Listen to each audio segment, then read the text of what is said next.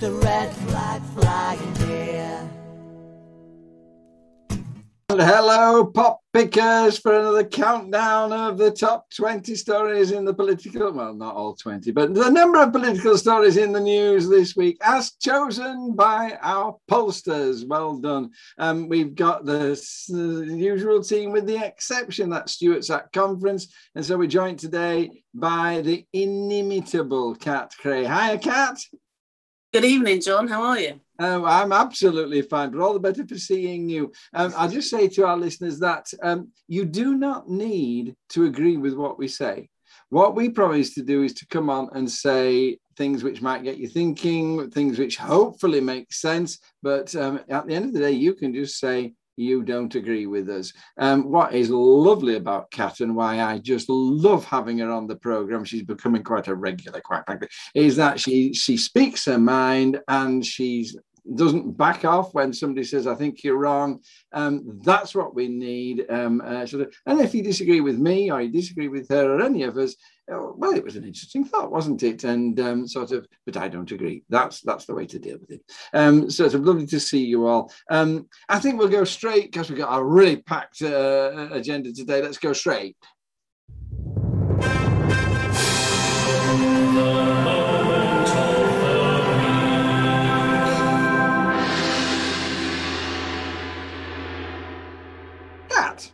Moment of the week. Well, uh, I'll spell out the obvious: the the energy crisis. Um, that has been. Uh, uh, Hang on, this biggest- is your topic when we come to the big decision, big discussion, though, isn't it? Okay, so I'll just come get to pick a I- moment. of the I- I- so that we're not going straight into the discussions. Uh, sort of, I'll, I'll take the others, and then what the moment of the week is, listeners, is it's where um, our, our panel um, talk about um, something that's appealed to them, something that's uh, sort of caught their interest, um, and something which we're not going to be talking about later. And uh, it was most unfair of me to wrong foot cat her very first words, and I'm, I'm there contradicting her. I'm Don't back. I'm back. Paul, moment of the week. Um, I'm going for the audio riot. So, um, disabled people against the cuts have been running something. Just hashtag audio riot on Twitter. Um, what they've been doing is they've been making a lot of noise and a lot of fuss about how badly disabled people have been treated. Uh, disabled people against the cuts are such a positive action group. They go out and they do things, and they really do hold the government to account in a way that I don't think we're particularly seeing from a lot of groups. Like you know, you've got other groups who are doing that but they having to go out and they, you know watch our specials with Deepak. We've got a couple of them. Um, they were absolutely brilliant. We love them to death. So um, yeah, uh, that was that's my moment of the week. Have a look for that hashtag Audio Riot. Paul is the most humble and self-effacing man you would ever wish to meet. That would not have been my moment of the week, Paul. How lovely of you. I presume you're going to bring up the moment of your week um, when we talk about conference, are you? Just Um, yes or no will do. I think I think Laura will be probably doing what you think would be my moment of the week. Yeah. Uh, right, okay, we'll go. Well, of, yes, Laura, is this your moment of the week? Yes, of course. Look, my moment of the week was Socialist Think Tank going on tour, and um, we went to uh, the World Transformed, which is the fringe event for the Labour Party conference, and we did a session, one of our Socialist Night Live episodes there on Saturday, and we had Sasha Josette and Jeremy Corbyn as our guests.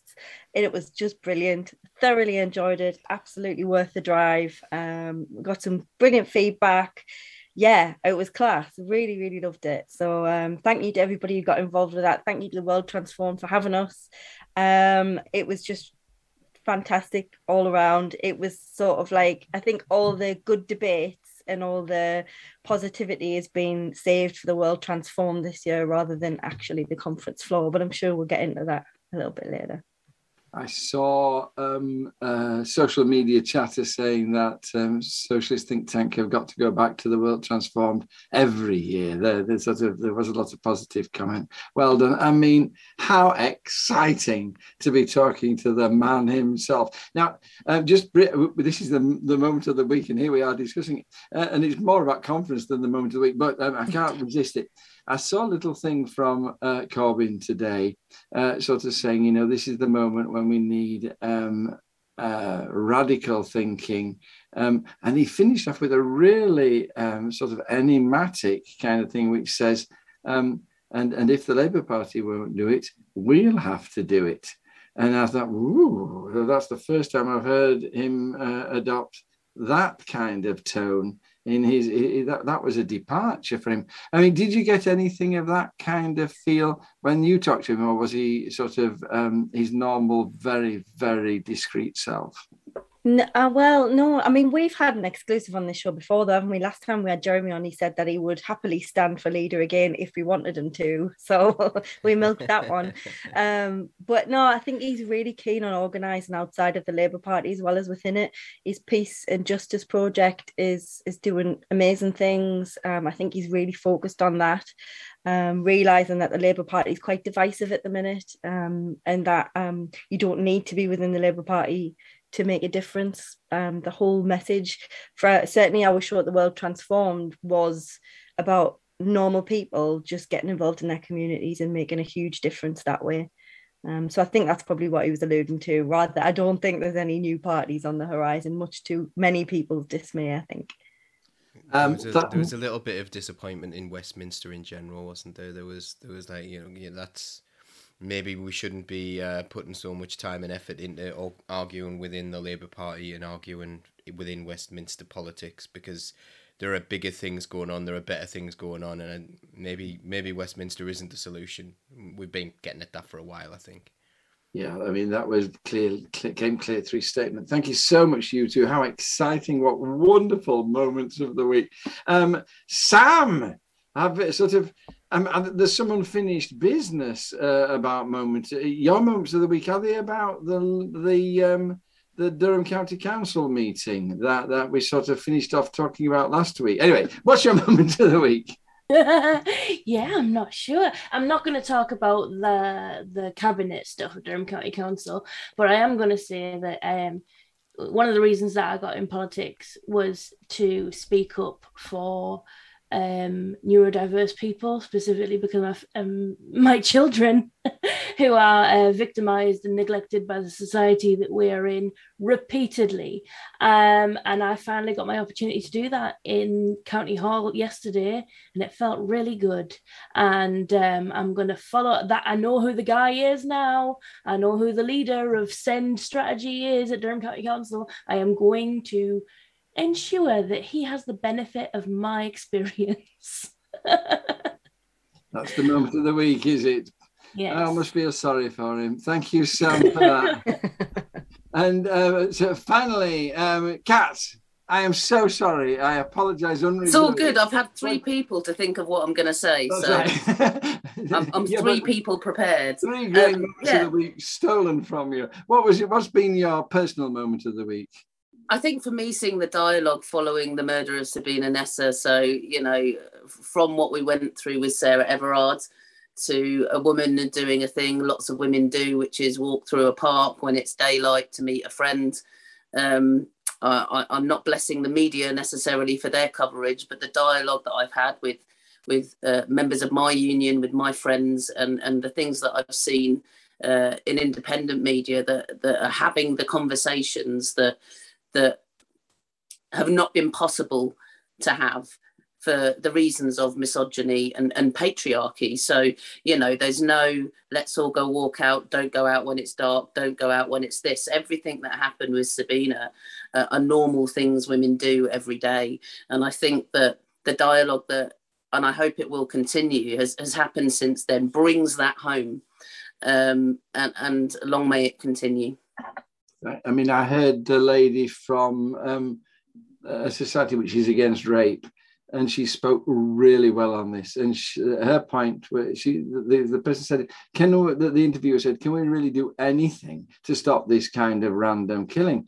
And what she says is, these things don't happen in a vacuum. They've always built up, and they start with uh, children being allowed to treat uh, women uh, badly, and then with flashers and uh, stalkers and it works through to rape and murder and sort of uh, and we're doing nothing about those early stages at yeah. all we're just turning a blind eye to them and we need to start doing much more about the the the, the, the beginnings of that behavior and, and instead of just um, uh, being heartbroken when somebody gets killed. That's the way to do it. I thought, good on you. What a really great statement.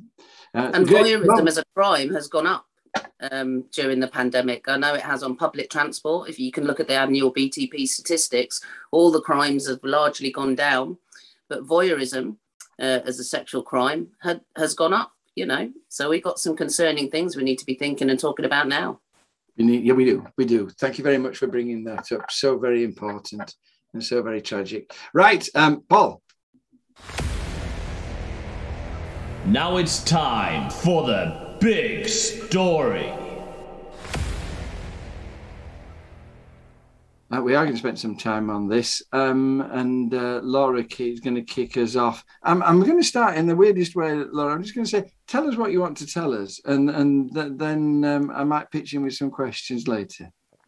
Uh, okay, so I guess the big stories: uh, Keir Starmer's Labour Party conference. Um, oh, what to say? Um, I think um, uh, I haven't been to the last sort of couple. Obviously, I'm not there now, um, and it feels like the reports I'm getting this year's is sort of a bit more fractious, a bit more split, um, a bit less positive. Um, I think um, there was a lot of anger around the fact that Keir Starmer, rather than choosing to talk about things that were really, really important to members of the public and members of the party um, was focus on an electoral college system that was like the big story for the first day of, uh, of conference whereby um, essentially what we wanted to do was double the amount of mps um, backing you would need if you wanted to stand for leader. So um, I think it was 10% of MPs needed to say, yes, you've got my backing before you could get on a ballot. Now it's 20. Um, and the argument there is that um, if that happened this time, the only person on the ballot would have been Keir Starmer. Now, I don't necessarily think this is something for Keir Starmer's future, but I do think it is something for um, white men. uh, and certainly the right of the party, it really does lend itself to the, the PLP is quite right at the minute. Um, you know, we wouldn't have had any um, BAME people who were um, on any ballot.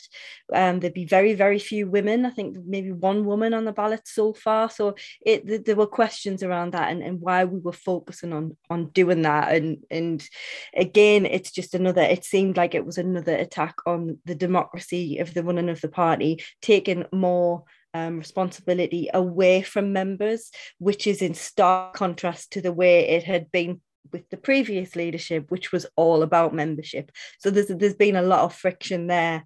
Um, also, um, there's been there's been this thing come up um, about um, nationalisation as well. Um, Keir has has once again gone back on one of his pledges where he said, you know, we would, would like to nationalise um, rail, water, all you know the things that you would assume a Labour Party would wanted to nationalise. Um, and now he's talking about common ownership, but he won't um, commit to nationalisation. What he's saying is he'll be pragmatic.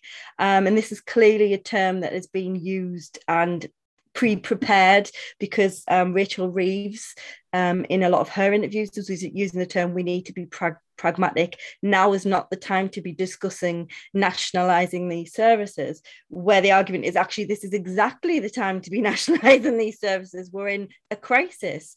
Um, you know, we're going to be talking about the the gas and energy crisis um, later in the show.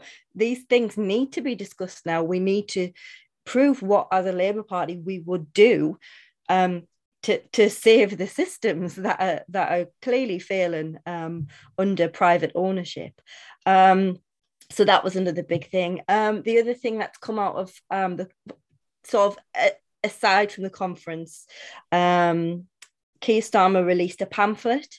Um, th- there's a question of how many words it was. It started at 14,000 words. Now it's maybe 11,000 words, um, which he delivered to the Fabian Society, um, just detailing, I guess, his vision, his what, the, how he sees himself, what he wants to achieve without actually putting any meat on the bones of how he wants to achieve the things he wants to achieve. Um, I haven't read it. I'll put my hands up and say that I don't fancy reading 11,000 words of Keir Starmer talking about himself. Um, um, there are far more important things for me to read um, or just watch telly. I'd rather watch Strictly, you know.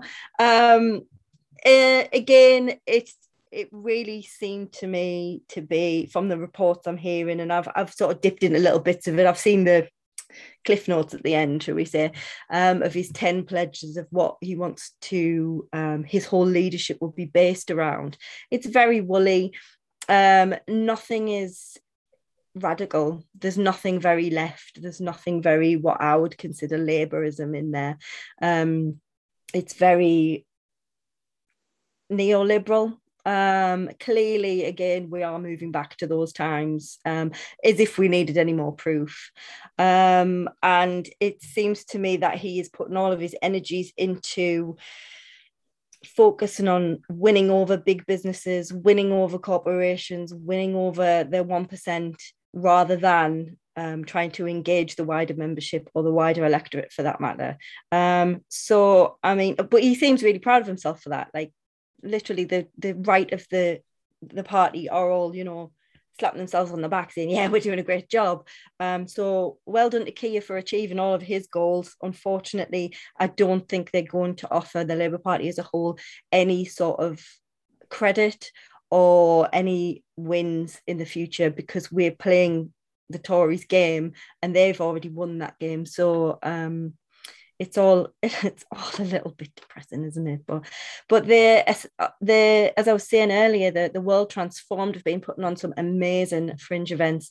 Um, as we speak the socialist campaign group rally is on and i've been watching a bit of it and honestly it is just they're really not pulling any punches. So I managed to catch Zarah Sultana and Richard Burgon um, and uh, John McDonnell just before Jeremy came on and they're not pulling any punches. They're very, very happily going. We don't agree with what Keir Starmer's doing to this party. We need to fight against it. We need to get back our radical um, policies and the changes we want to see. Um, John McDonnell still very much banging the drum of you can't win this fight unless you're in it, um, sort of thing. Um, other people mentioning how you know we have we are getting beaten up here. The left of the party are just getting dragged through the mud, um, as are many of their left wing MPs. You know, some of the things that's happened to them has, has been really horrendous over the last sort of few, well, couple of years, really. Um, so yeah, but it was very, very positive. Um, there have been some amazing political education events all across the world transformed um, about an array of subject, you know, the climate crisis, um, uh, so just so many things i realize i'm going on and on and on here but honestly you can catch the world transform events on youtube as well go and, and have a look at it our event's still on there as well it was really good go and check that out um it was re- the whole thing has been a lot more positive a lot more proactive and a lot more solutions based um so it's been that side of the conference for me has just been epic a bit of hope and light in it. Mm. Thank you for that. Very. Just before I move on to anybody else, what has there been a women's conference this year? Yes, there was. Yeah, I was just thinking, was it? It was online, um, and I didn't go, but I do know our delegate who went, and it it was all very pre-rehearsed. It was all very. Not many people were allowed to speak. Not a lot got done. Um, I mean, a conference today actually, there was a motion for um, the policy on violence against women and girls. It was really emotional. It was really, really wonderfully done. Um, but for me, not really given enough attention. And I don't think the women's conference really got a chance to really delve into that sort of thing either, um, which is a shame. It is a big shame. I mean, the, the year they did it, where it was the precursor to the main conference and it was all together, felt a bit better. But mm, I think they've got some work to do there. I think. Thank you very much, um, Kat. What's um, what's been your highlight of the conference? I know you wanted us to talk last week about the fact that uh, Keir Starmer um, was setting about going to war with the left. I mean, do you see the conference as, as that actually coming about? Um, uh, what, what would you see as the, the, the highlights of the conference? Well, you know, I'm not a Labour Party member, uh, as, as, most of you well well know, and I advocated for for my union to disaffiliate uh, from Labour, which we did uh, uh, several years ago. So, from the outside looking in, and I mean this without bitterness, I'm not going to go and just have a moan, but broadly, uh, the thing that caught my eye the most was uh, I was I was quite impressed to see uh, Angela Rayner call Tories scum um, because that's true, and then see all hell break loose, and to have the leader of the Labour Party not have her back in saying that. Um, I also heard a lot of speeches from the top table, and I've not followed it in, in minute detail, but I have followed it where every speaker sounded like the bosses that I deal with. And they were using boss talk, they were using weird, twisted, watery words that I know if I'm with an employer and I'm negotiating as a union rep, I know what that means. That's alarm bells. it's the wrong kind of red flag. So yeah, for me, what what jumps out is um, some kudos for Angela Rayner for. I'm just going to say it again because I enjoy saying it. Tories are scum. Um, my disappointment in her top table, not having the balls to have her back, um, and a load of senior Labour politicians sounding like the bosses I deal with on a daily basis. Um, I mean, I read today that the Bakers have just disaffiliated from from the party. Do you know anything about that, or does does anybody know anything about that? That we, because um, I know nothing more than that. There's a really good statement that the BFAWU put out. I'll, I'll stick the link in the chat uh, in a little bit. Um, you know, and and they had said publicly that they would be having their meeting um, today. They said, you know, a, a, few weeks ago when the president of the Bakers Union, Ian Hodson, was threatened with with expulsion. Uh, they've spoken quite openly, and I think that they've dealt with it very democratically. They've consulted their members. Their members have met. Their members have spoken. And their members have decided that essentially, and, and I agree with them, that the Labour Party does not represent our values as a union and it doesn't represent the Bakers Union's values uh, as a union, and therefore they will be even more political. That's what I loved about their statement. In their statement, they said that doesn't make us less political. It actually means we're going to be more political. We're not not involving ourselves in politics, but this machinery we're saying isn't working for us. But it's a really good statement. I, I encourage you all to read it. Thank you very much. Thank you for your knowledge as well there. And it's just wonderful to see uh, uh, unions saying, no, this isn't us pulling out. We need to press on forward. I think it's uh, a message of hope at a time of real despair in the Labour Party.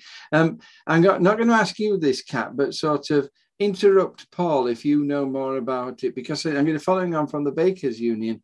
Andy McDonald has resigned as well. Paul, what do you make of that? Not, not yes, Andy McDonald, Andrew, Andy McDonald, Andy McDonald the, the, yeah. the MP. Yes. Yeah. So, um, yeah, this this is this has been really funny to watch. Um, it's been the the whole Labour Party confer- conference has been about massive contrasts to me, and that seems to be the Labour Party at the moment. There's a huge contrast between what people believe in. Speaking of the Bakers Union as well, like that is a founding member of the Labour Party who've left the Labour Party. I found. Can I, can I just say, I, and I'm sorry to interrupt you, Paul. Mm. Um, Neil Terry, they're not giving any more dough to Labour. That has to be the joke. the joke of the night. Mm. Sorry, Paul. Please carry on. And it, it's it's tremendously sad that like that's the that's the roots of the Labour Party. That's the reason for the Labour Party's existence. Um, and they don't feel like the Labour Party are representing them, and they, they've disaffiliated. Andy McDonald is clearly very disillusioned as well. Now, Andy McDonald, it's really funny because like I've seen him painted in the press as this like far left. Um, they kept on describing him as hard left. He's causing trouble. He's doing these things on purpose. and it was really interesting because the people who were accusing him of of like basically trouble troublemaking and mischief making in the middle of the conference were the people who'd orchestrated all the all the resignations against Corbyn.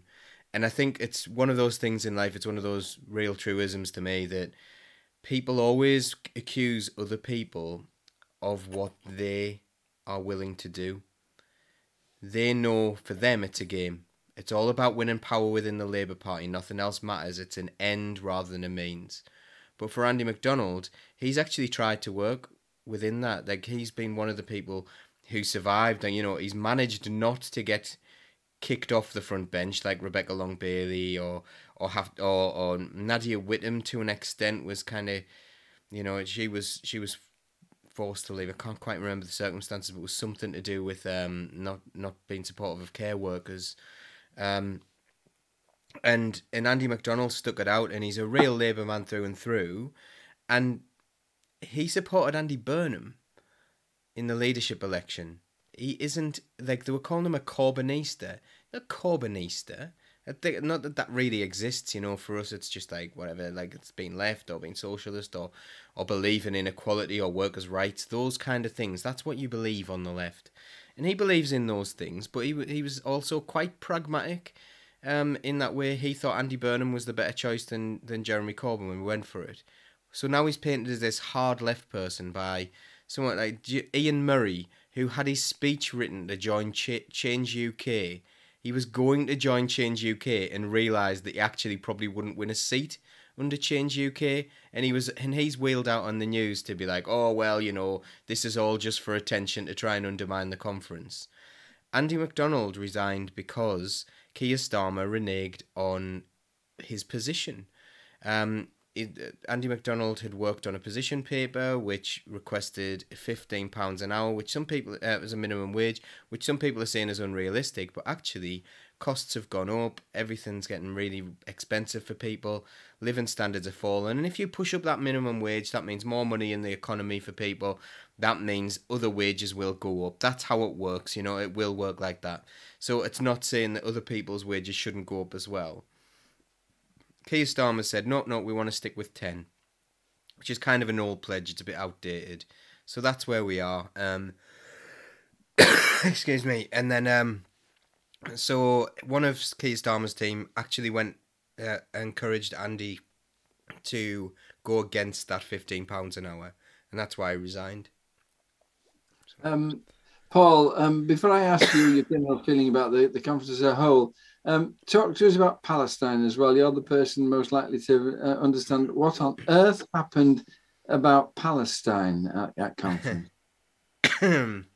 well, Palestine uh, conference, there were a couple of motions in there. There was there was one about EHRC, in which the Labour Party basically tried to push a definition that was um, that was seen to criticise Israel could be considered to be anti-Semitic. Um, according to reports, I do not know that for a fact because I haven't read the motion, so that's not my interpretation of it.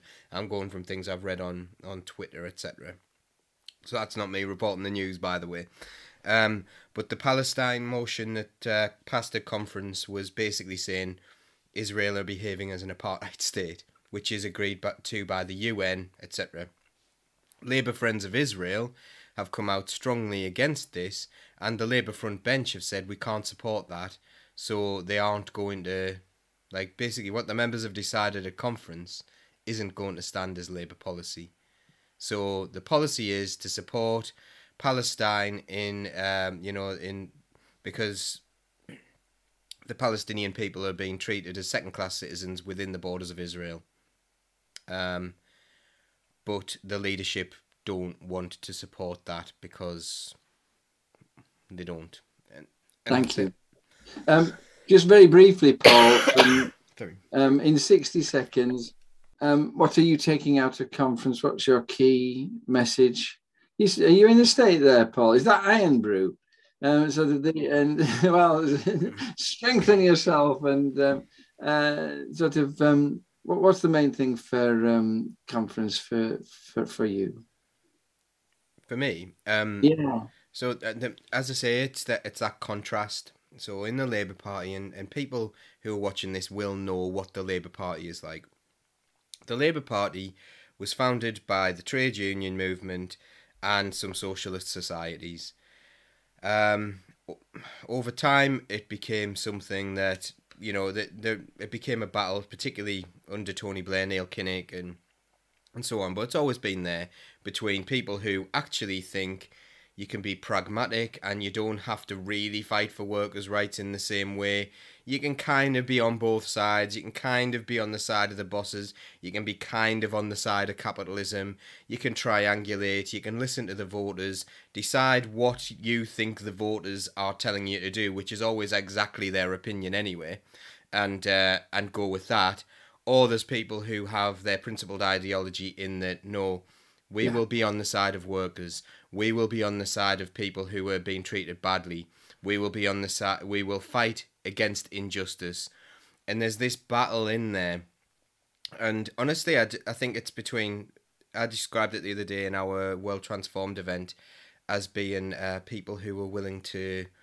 I don't know who people who see power as a means or an end. So within the Labour Party, I think there's some people who just think right, power is all important. That's what we need, and then there's other people saying the only point in having power is in order to change things for the better of people. Um, and one thing as well I pointed out as well with uh, with Jeremy Corbyn was that Jeremy Corbyn actually wanted to give power away, and that is a very scary thing for the establishment. The idea that other people would have been empowered, other people would have had some of his power had he become prime minister, scared the living daylight out of the establishment, and that's why we saw a massive backlash. And I think that gets overlooked quite a lot. So I think that's that balance, that contrast is what I'm taking out of the Labour Party conference. Thank you so much, Paul. Um, I, I'd, I'd love to talk to you more, but we are running out of time on this. Sam, um, last same question to you, really. Uh, the, um, the the Guardian sees this conference as an attempt by Keir Starmer to set the um, Labour Party on a more reasonable, more centrist course. Um, I've got two questions to you, really. First of all, would you agree with that? And secondly, how successful is he being, do you think? If it is. I think the fact that uh, the the Bakers and Allied Food Workers Union decided to disaffiliate, and the fact that we've now got the Unite General Secretary talking about moving away from the Labour Party tells us, and obviously. Uh, long-standing disaffiliators like the RMT, um, what what we are he, what I'm hearing from those things is that these unions have realised that their association with the Labour Party is now stopping them from reaching the people that they need to reach within the workplace.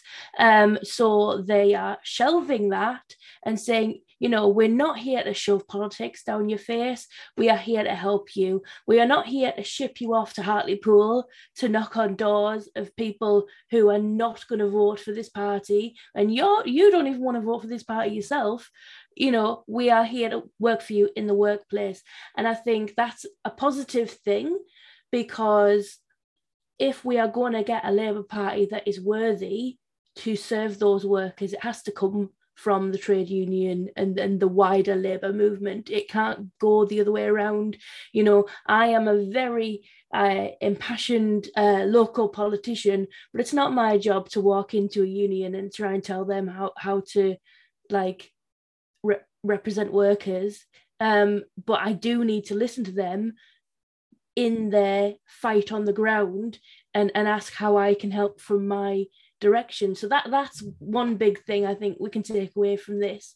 Um, the other, the sort of the the uh, light at the end of the tunnel is that while we do now need 20% of MPs to um, sign off on future leadership candidates, we also have some new procedures in place for snap general elections, which should ensure that local constituencies have a better chance of choosing people that they support. Um, so if our members are socialists and they have an opportunity to have a bigger uh, chance of choosing who their MP is going to be, we might end up with more socialist MPs than we have at the moment. Yes, Paul? Just, just the point there. David Evans can veto any of the candidates according to the new law. Well, So, so, so yeah, yeah. Maybe in theory you might get a choice, but you may not get the choice of the person you want because he might, for any reason, say, "Nope, mm. thank you." And David Evans got But- through his vote as well, which was an awful shame.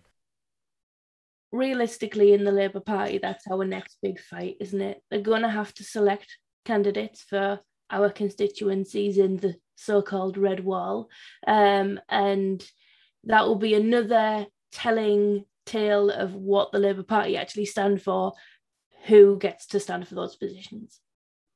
Thank you, Sam. Um, what I've heard from you, Sam, is that maybe the, the Labour Party really needs to stop falling out itself and start thinking, what on earth is the point of the Labour Party? What is its point? Uh, what is it there to do? Thank you very much for all those comments. Um, and as you know, people, we now go on to the other stories.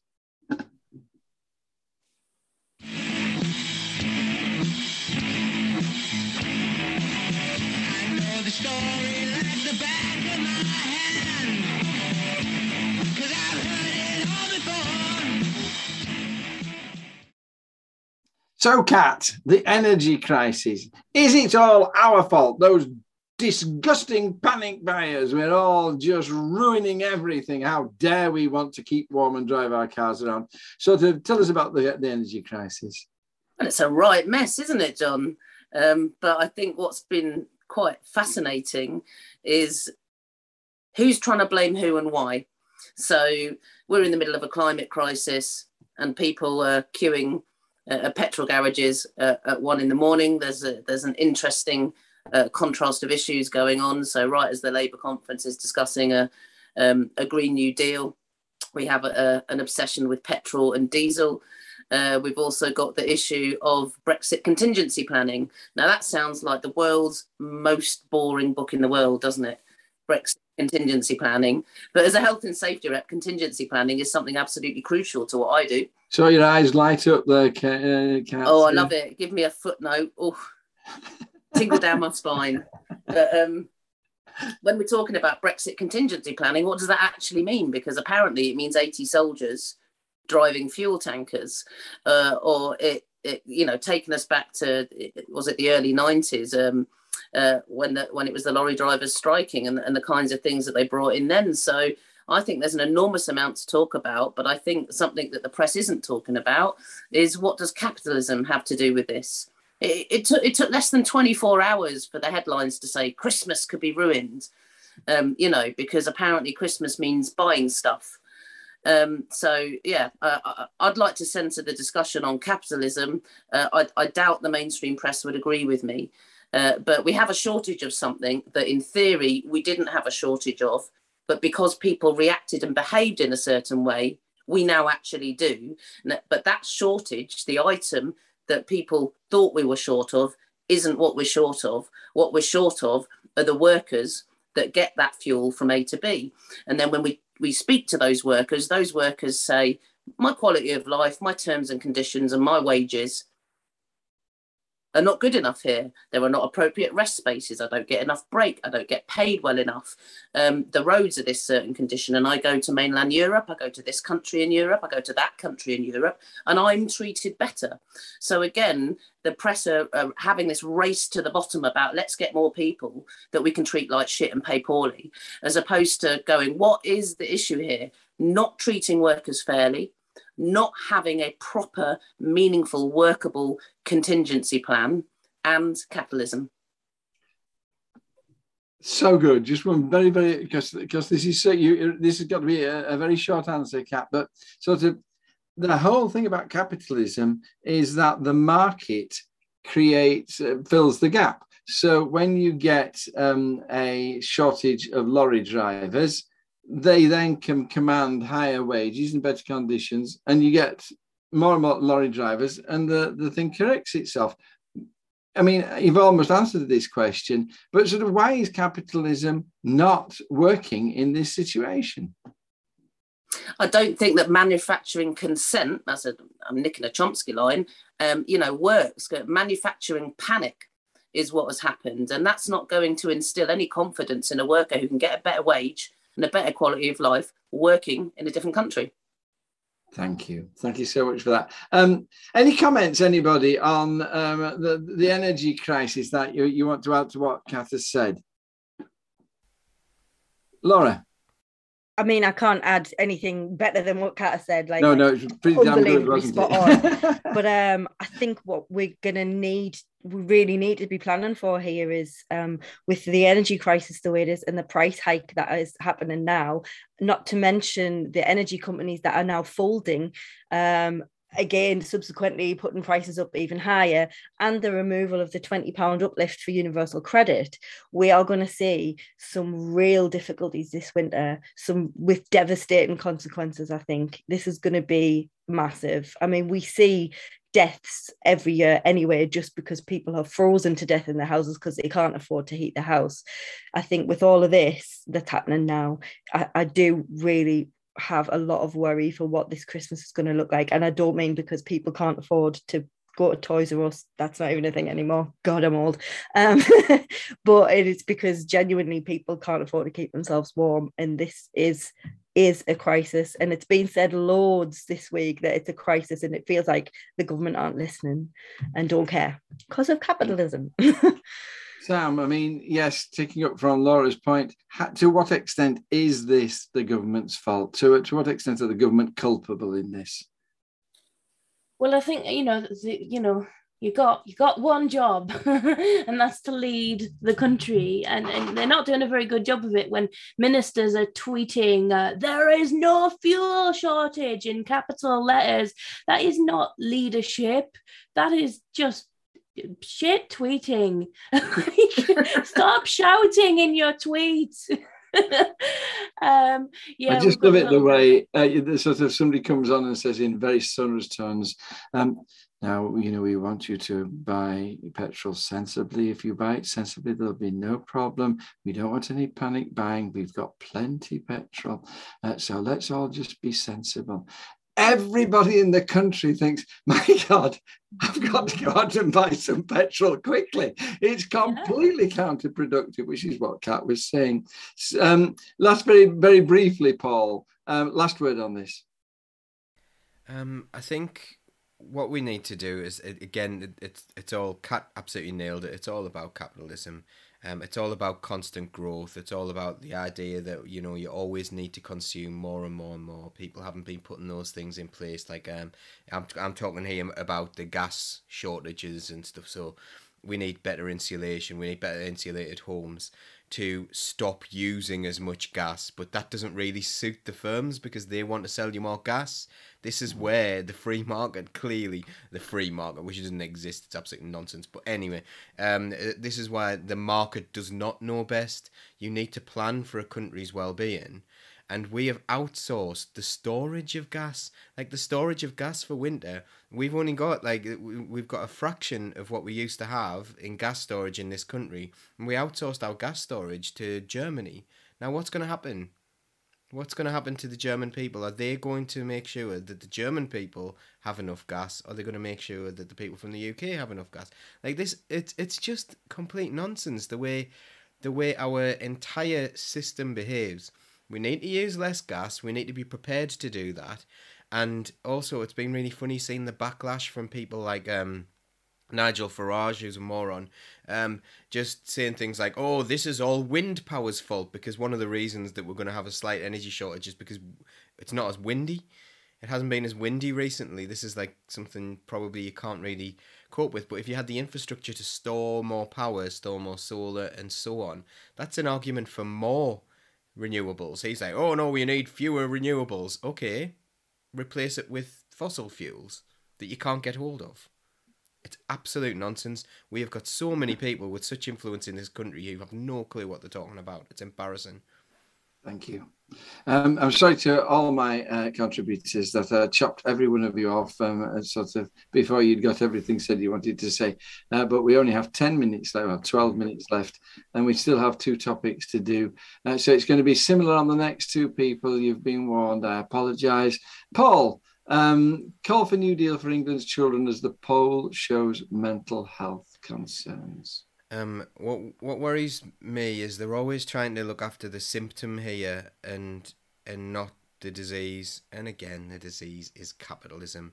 You know what what we've got is you've got people who look back and say, "I remember when I used to be able to play out, and I used to be able to do whatever," and they'll, they'll look back and kids these days, and they'll they'll really be quite critical of them. The pressure that children are under for all sorts of different reasons, whether that's consumerism, to look a certain way, like a pressure to look a certain way. That's exam pressure. Like, why are we putting our kids under such exam pressure? And the exams don't matter, and it's becoming increasingly cle- clear that exams really don't matter the way they, the way that we've been told to. You've got schools fighting against each other for league tables. You've got stressed teachers in schools teaching stressed kids stressing one another out, behaving in this certain way, not being able to fit in. Like this, there are no alternatives for them. They've been forced into academia. The choices for them in a state school are going down and down and down. You hear like, you know, ministers saying, "Oh, they need to have more music and stuff." Well, why did you cut funding? Why did you cut funding for music teachers? You know, oh, they need to have other skills. Well, why did you make it all about academia and not allow any vocational qualifications to count in a school's league table and therefore the school needs to get rid of them? This is not rocket science. This system has been designed in order to destroy the mental health of children. That wasn't what it was for, but that's been the main outcome. So that's what we really need to be looking towards here. There is not me- mental health issues in children probably have occurred for eternity, but not to this extent and not in this systemic way. Like, you know, it's part of the system that's causing the problem. And we need to address that system rather than saying, oh, we, like, you know, I'm all for school counsellors and things like that, but at the end of the day, that's to address a symptom that's already been caused, you know, and they've got rid of them anyway. So they really don't care. It's just lip service, like we talked about last week, to a lot of things that they that we hear. Thank you, boss. God bless you. Sam, um, what um, uh, I'm reading here is that we have, I think, some good statements by Dame Rachel de Souza, who is the Conservative Minister in charge. And she hasn't put a figure on it, but sort of she's agreed with um, nearly six billion pound uh, investment in, in in education. And we got Keir Starmer in in the road map that he we rubbished earlier on, saying that you know ex- we need to do exactly what Paul says um, we, we need to do. Do you think that the the politicians are onto this problem sufficiently at the moment now? Then, Well, no, because I think what I mean, everybody could have could have told you that suspending children's usual education and sending them home and asking their parents to deliver their education while they are working from home and existing through a catastrophic economic and public health event which terrified everyone might affect children's mental health. But there has been absolutely no strategies put in by the government to combat the COVID related fallout from children's mental health. In fact, now um, all three of my children, including the six year old, are doing extra hours at school to, ca- to catch up. um, and, and what I have are three extremely exhausted children who need to play. That's what they need to do to recover but they're not playing. They they cram in phonics and maths so they can get through these bloody tests. thank you. I'm so sorry to cut you off there. I'm sure you had plenty more that was valued to say. Um, Laura, um, Dame Rachel de Souza called the, this generation of children uh, heroes. Do you agree? I, I think I have a lot to say about that and not enough time. Um, she is said that just to get a headline and just to make herself look like a good person. Um, they, I suppose, yeah, in a, in a sense they are because they have been put through the ringer. You know, they've been forced to deal with this situation in not a very good way at all, and are coming through the other side. But she's, you can't just call them heroes. They're struggling, and it's her job to look after them. You know, they and they've been absolutely let down. Her calling them heroes is about as useful as clapping NHS workers. You know, we don't want that. We want you to actually put your money where your mouth is and actually do something about it, not just the symptoms, as Paul said, but the cause as well. What a brilliant statement. Thank you so much, Laura, for that. Last word, Kat. Um, sort of um, too little, too late. Needed an entire change of direction of education. What's your what's your solution here? Well, it's exactly what everyone else has said. It's this it's the system that is contributing detrimentally. And actually what, what Laura was touching on, this language of heroics is very problematic. Um, just like clapping workers as opposed to paying them fairly uh, is problematic. So I do think the language that used and that rhetoric is something that we need to call out because all of this is distraction from exactly what Sam has just said is um, her kids need rest. They need to recoup. And, and that joy and that rest and that regeneration is not done by simply doing more homework. Thank you. Kat, I mean, one last thing, very briefly, indeed, please. Um, the report highlights that uh, teenage girls are twice as likely to be worried about their mental health as teenage boys. I mean, what's the issue here, and, and what can we do about that? Well, I think we have a we have a crisis um, caused by misogyny and patriarchy. But I would also say we have to question data. Uh, we don't just accept what is presented to us. We look into how did that data come about because we also know how significantly high the suicide rate in it. it, uh, it I think it's men um, about 25 to 40. Um, so is it that women, uh, young girls, are able to communicate how they're feeling at that age. But there is an issue. There is an issue. Women are getting murdered when they walk across the park. Um, so of course there is an issue, uh, and that is one we as a whole society and men in particular need to be talking about, and we need to be acting on. Wonderful. God bless you. Thank you for those answers. Last question. Moving on, um, sort of, we have six minutes left, so please, somebody's not going to be asked. I, I warn you. Sam, um, the Equalities Minister has said she does not care about colonialism. Now, I'm going to quiz you about this because um, I think there's more to this than meets the eye. But what sort of what is your immediate uh, statement about this?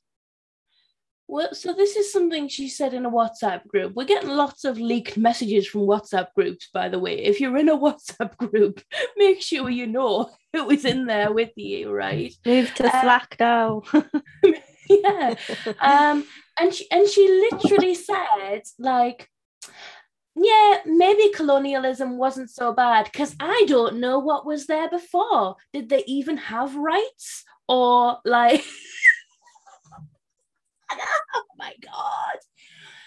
But um, I mean, so th- this is a perfect example of why you can't expect every woman to be an expert on feminism. You can't expect every person of color to, to be an ex- expert on on on. But you can expect the equalities minister to be an expert on. Well, you would, but she is the Tory equalities minister. I mean, let's, let's can I just quiz you here, Sam, about the fact that, I mean, I I have um, a lot of sympathy with what she said that nobody's saying that colonialism wasn't a disaster for the African states, that slavery didn't destroy West Africa at least. Um, nobody's questioning the damage of that.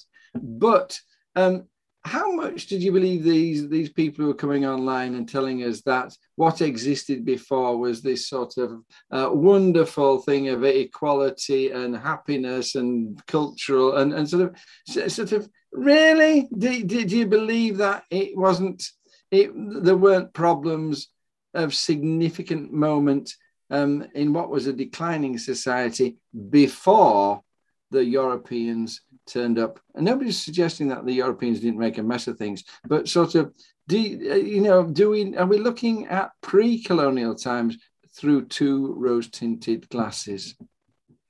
I think you've got no right to come into my house and tell me how to run it. That's what I think. And I think that we have to recognize, you know, we don't get to, we've just seen what's happened in Afghanistan is a perfect example of what happens when you try and uh, sort of graft your society onto another culture. It doesn't work.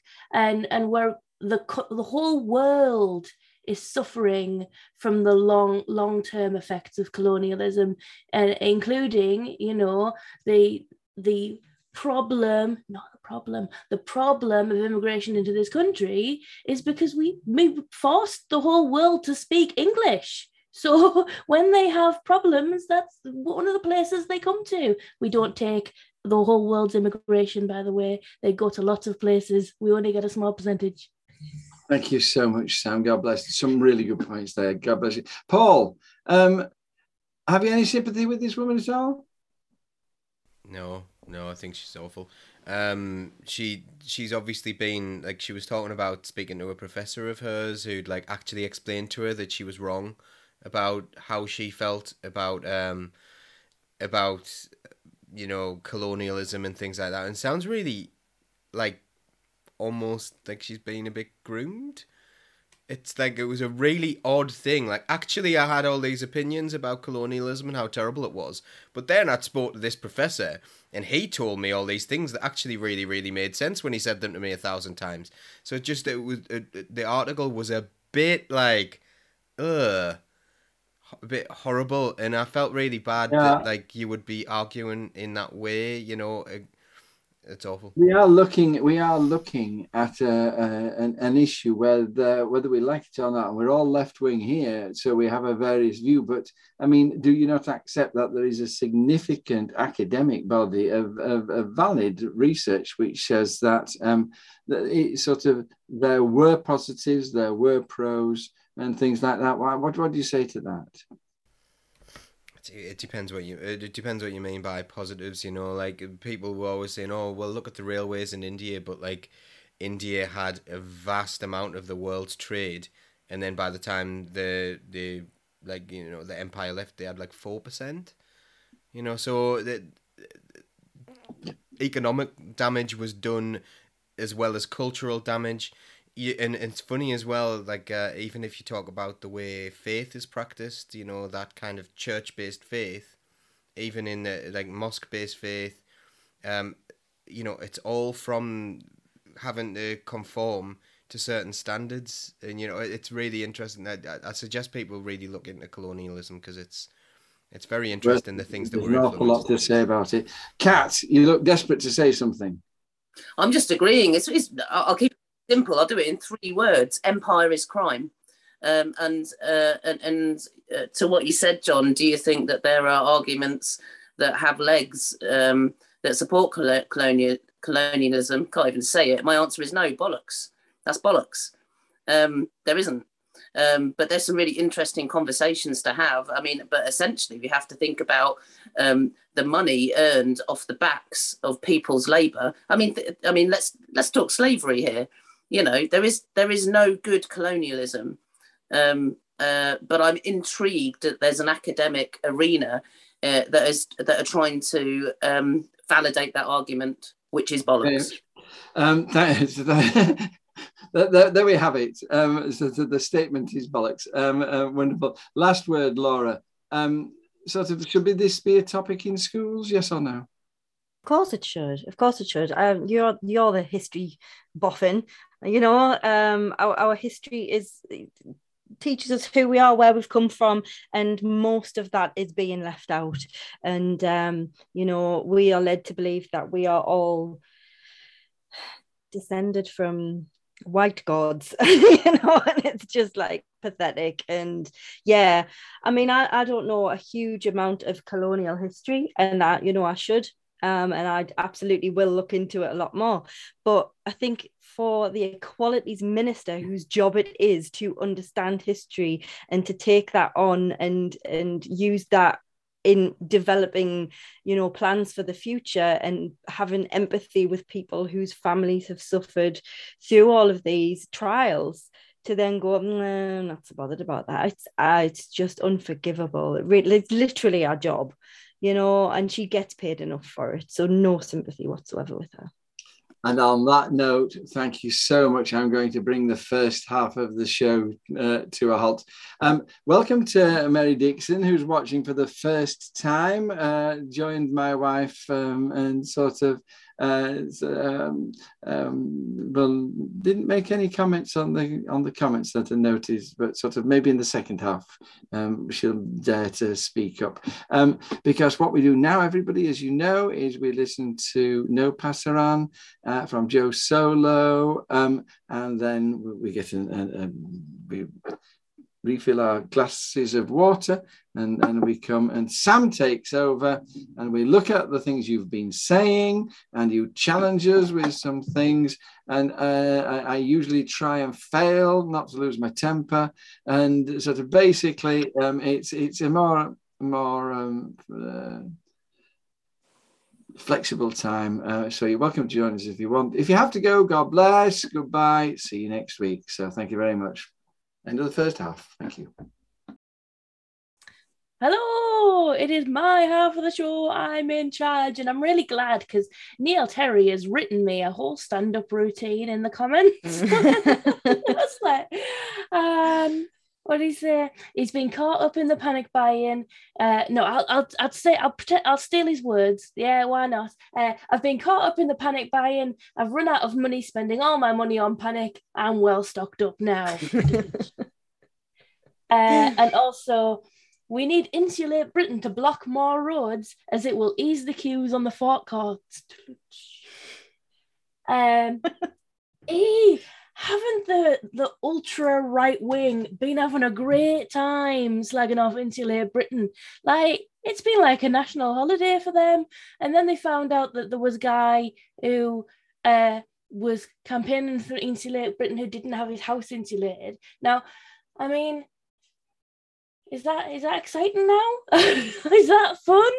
Is that I don't even know if my house is insulated because I don't bloody own it because I'm shit poor, right? Like if, you're choosing, if you do own your house, you are still probably choosing like to eat or to heat it. Like, come on, people, come on. Ah, uh, and then they found out that his mum was a Labour councillor, so they went in overdrive, didn't they? They love that. And I'm glad. I'm glad they had something to to enjoy. Anyway, it must be really, really uh, difficult now that Brexit's turned out to be a stealing min pile of shit. I am not an thunk it? anti-Brexiteer. I did not care about Brexit before Brexit, and I still don't care about it. Yeah, it didn't need to be crap, did it? It didn't need to be this bad. You know, Didn't they could have I they could have got a deal. the whole thing about the lorry drivers is like the most foreseeable problem. Like, come on. come on, we knew that was going to happen. Why have they not spent the la- how many years have they been? It's been 2015 this all kicked off, wasn't it? So it's been like six years. Why have we not in those six years trained lorry drivers? Come on. Oh my god! Like there was no, did nobody look at all of the jobs that were being done by people who are in Europe and consider that we might need to fill those jobs if we We're, we're a small island surrounded by water. What could go wrong?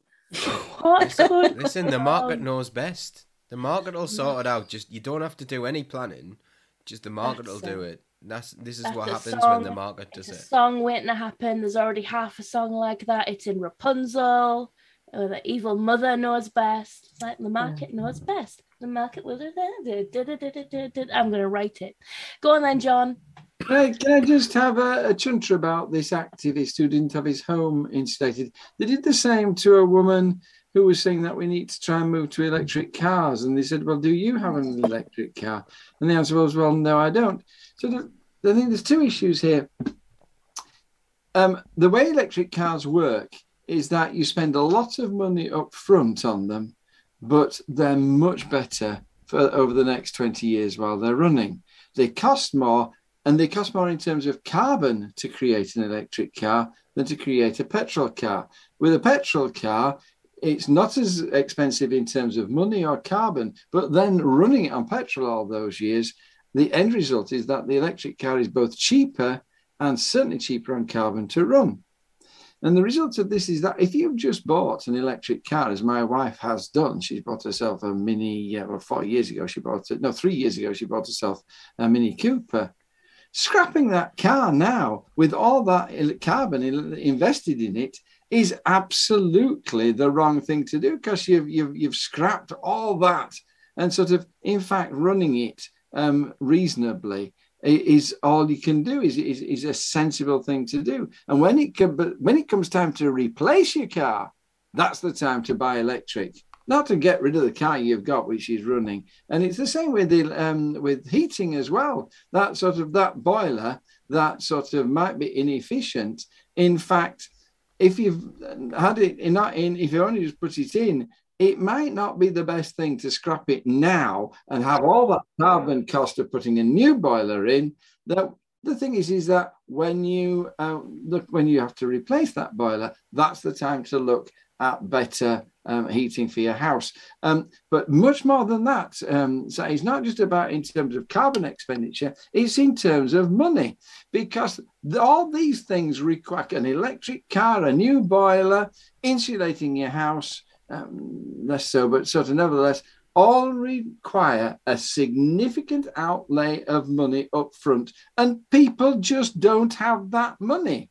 And to start shouting at people about the fact that, and it's all this, and the thing that makes me furious about it, they try and say that it's that um, climate change is our responsibility and we need to be doing something about it. And, and people cannot, they don't have the money to do it, uh, but also it's not sense to do it. We need to move in a, in a sensible manner towards um, a, a, a non fossil fuel uh, economy. The other thing, of course- Affordable public transport. yes, absolutely. Um, d- but sort of, public transport.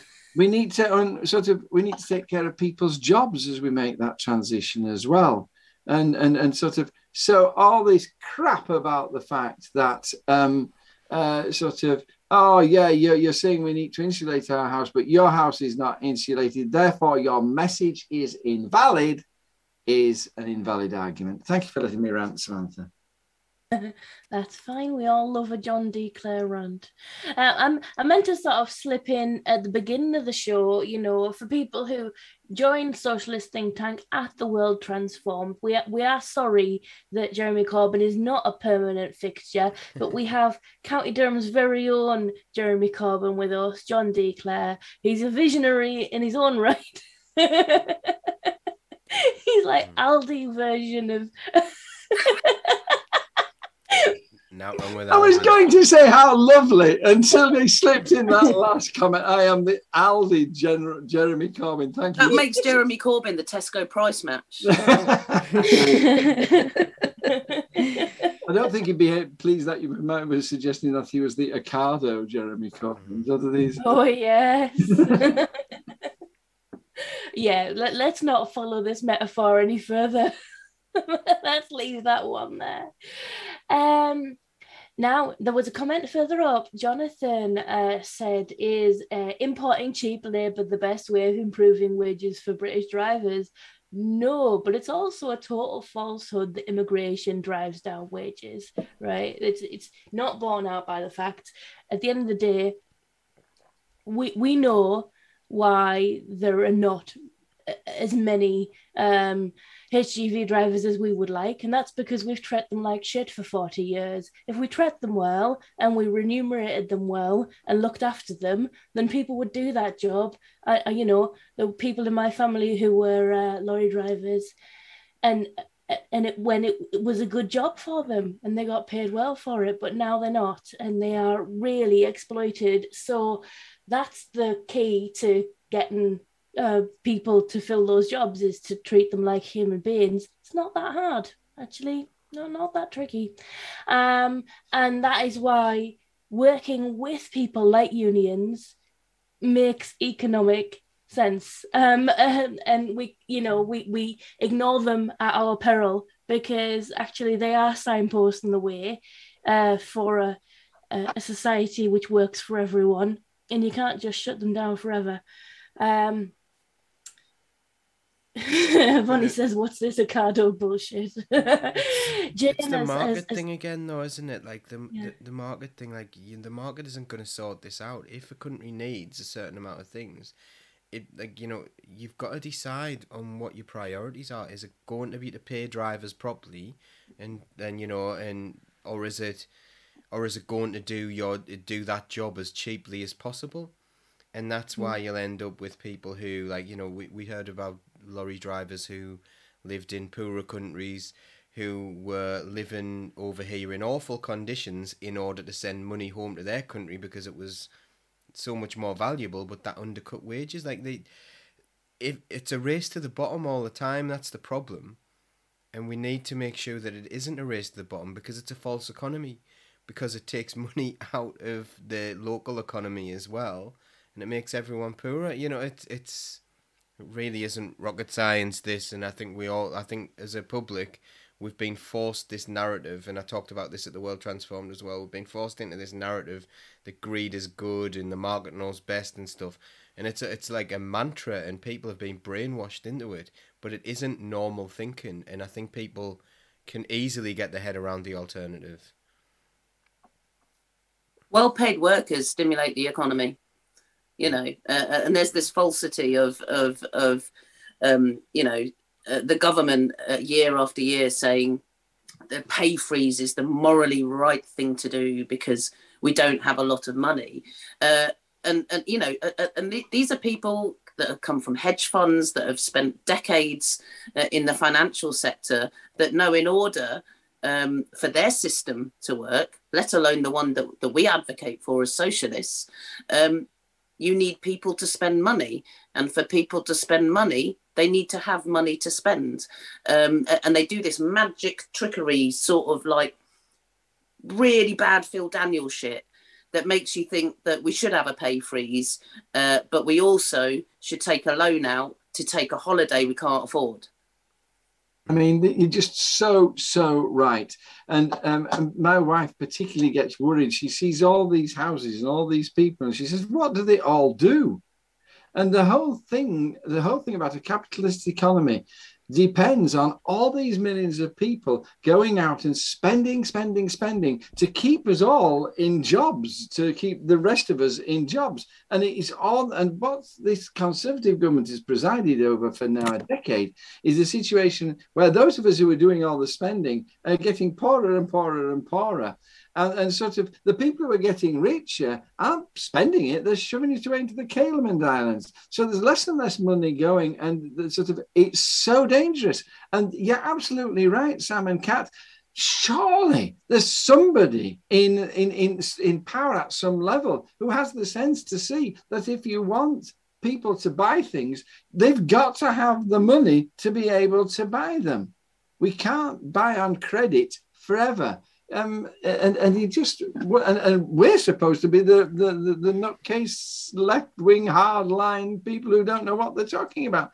And and sort of and the only other thing I've got to say about this is, thank goodness um, uh, Jeremy Corbyn in his statement, he alluded to this as well the fact that we have to um, give people enough a, a wage sufficient to live on. Um, well done to him. Nice to see we've got some people in Brighton watching as well. We've got our our Jake and uh, Stuart is watching as well and sent some reports. They talked about Andrew Hedges too, who's I, I believe Andrew's a member of Socialist Think Tank.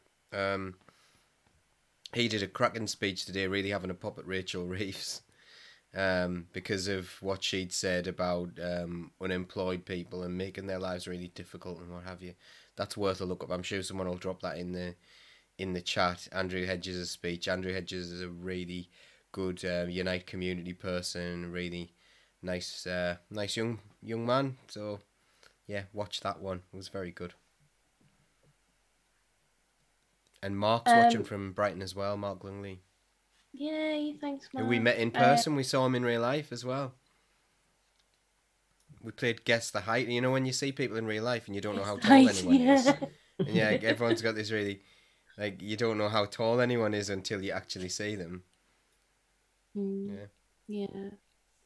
Um, yeah, there, there is a there is a question. I'm not going to deep dive into Chris's question because I think it's really important that we don't dwell too much on County Durham politics. Um, but yeah, he's apparently uh, our deputy leader uh, of the Labour group at Durham County Council said Durham County Council's Labour group tabled a motion this morning condemning the government for snatching £20 a week from hard working families on universal credit. Rather than support us, the Tory led coalition in control voted to support the cut. Cold and heartless, every single one.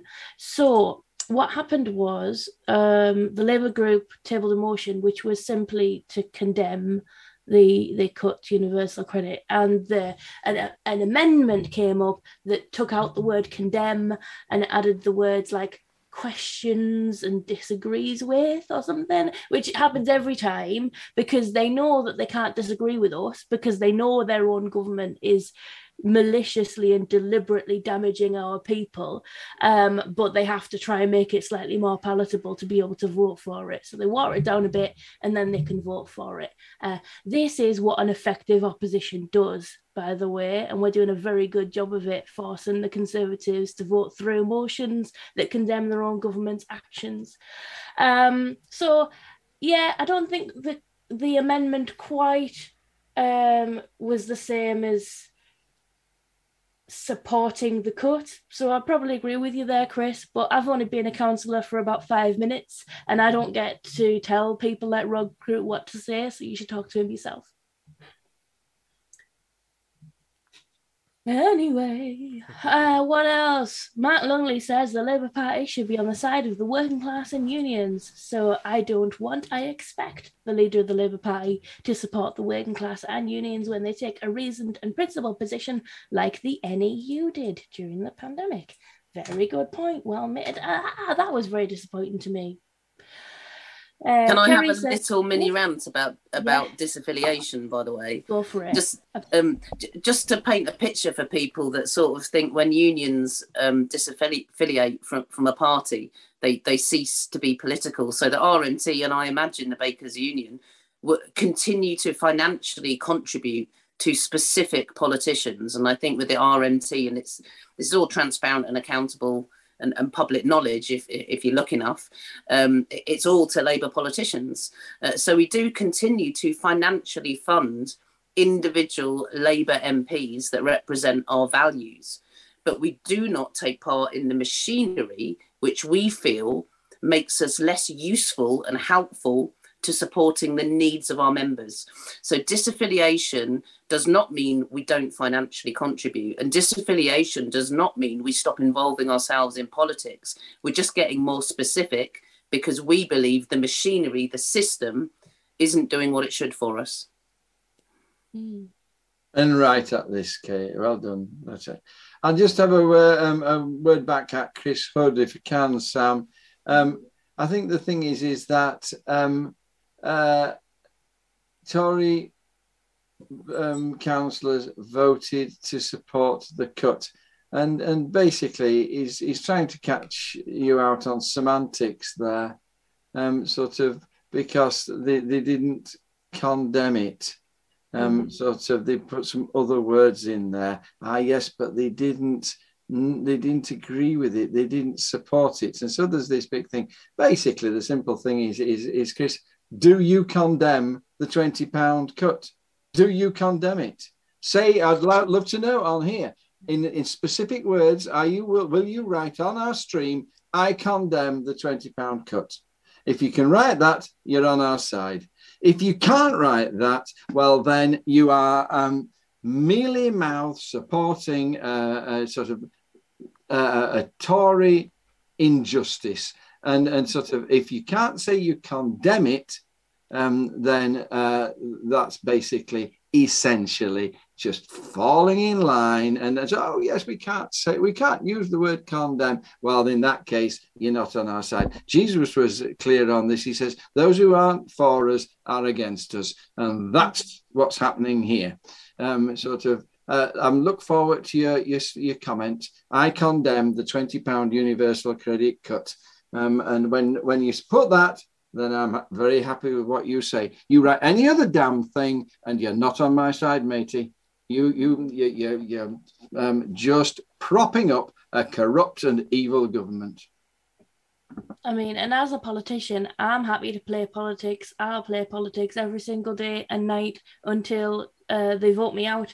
Um, but the, the point is, and, and Chris, you know the discussions that took place in that chamber, and you know that the Conservative deputy leader of the council said in the chamber that um, it, w- it was terrible for us, the Labour Party, to say that his party um, uh, are, uh, don't care about people who are in poverty. In fact, they care. They care more because they were busy asking to do things about it rather than talking about it. And Chris has just mentioned it there. Uh, we supported a motion instead of shouting into the night. Look, if you think talking in a council chamber is talking into the night, talking to yourself, or otherwise pointless, then I don't think you understand the purpose of our democracy. You know, we do talk in council chambers to make our position clear. Doesn't always have to have a, and then we are going to. Something as simple as condemning the universal credit cut can be as simple as that. And making our position clear on that was a perfectly legitimate motion to bring. Um, and trying to make out that somehow the Tories care more about the people in County Durham who are suffering under 10 years of Tory austerity than the Labour Party do, it is is just like what planet are you on? What planet are you on? I just I couldn't I couldn't oh but then I've decided that they do these things on purpose to rile us up.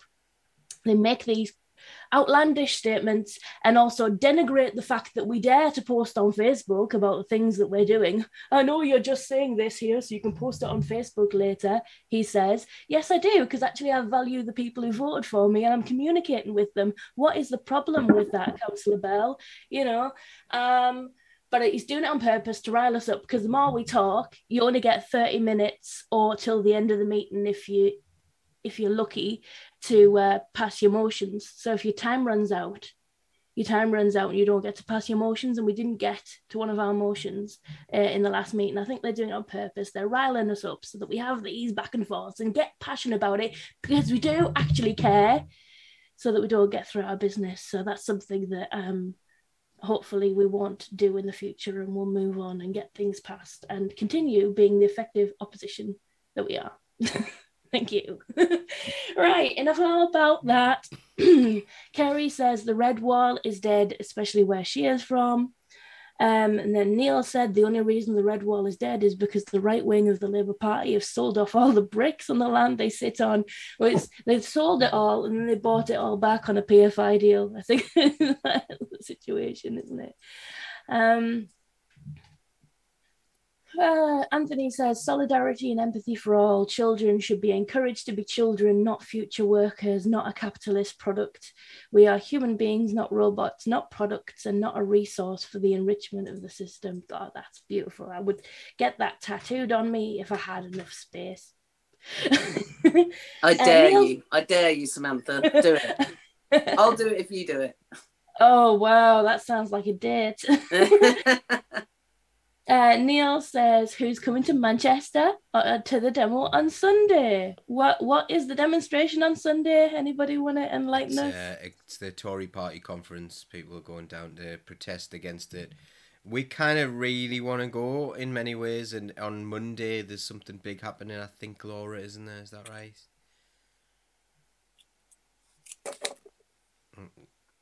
Yeah, the, the People's Assembly are holding a, a rally, um, and the Peace and Justice campaign are, are going to be there as well. And it's like all about media and independent media and things like that. So Socialist Think Tank are going to be streaming that. Um, but we do have um, somebody from the People's Assembly on Saturday night show to tell you a bit more about that as well. Hmm. Exciting.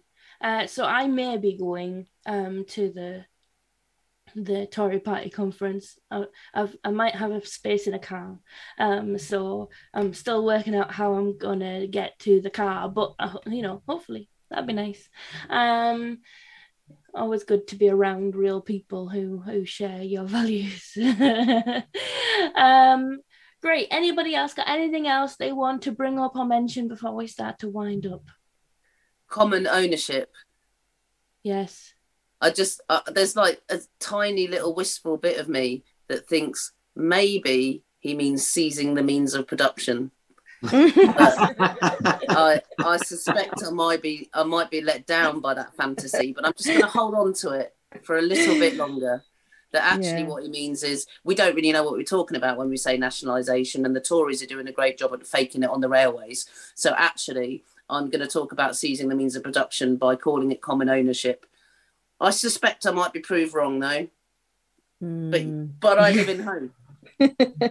You've got to live in hope. Hmm. Anybody? We just briefly went offline on Facebook there for some reason. Um, It's because it, someone was seizing the means of production, Paul. could could have been. It was like the um, it was like the Palestine motion at conference all over again. Oh yeah. Everywhere else is fine. It's just Facebook, so I don't really understand. But never mind. okay.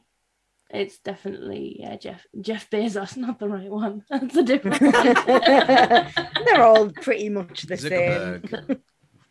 Zuckerberg, that one. Zuckerberg. yeah. Ah, right. Okay. Well, we are going to wind up because we are all knackered and uh, we're not going to keep prattling on for hours and hours after the show. It's been lovely talking to you.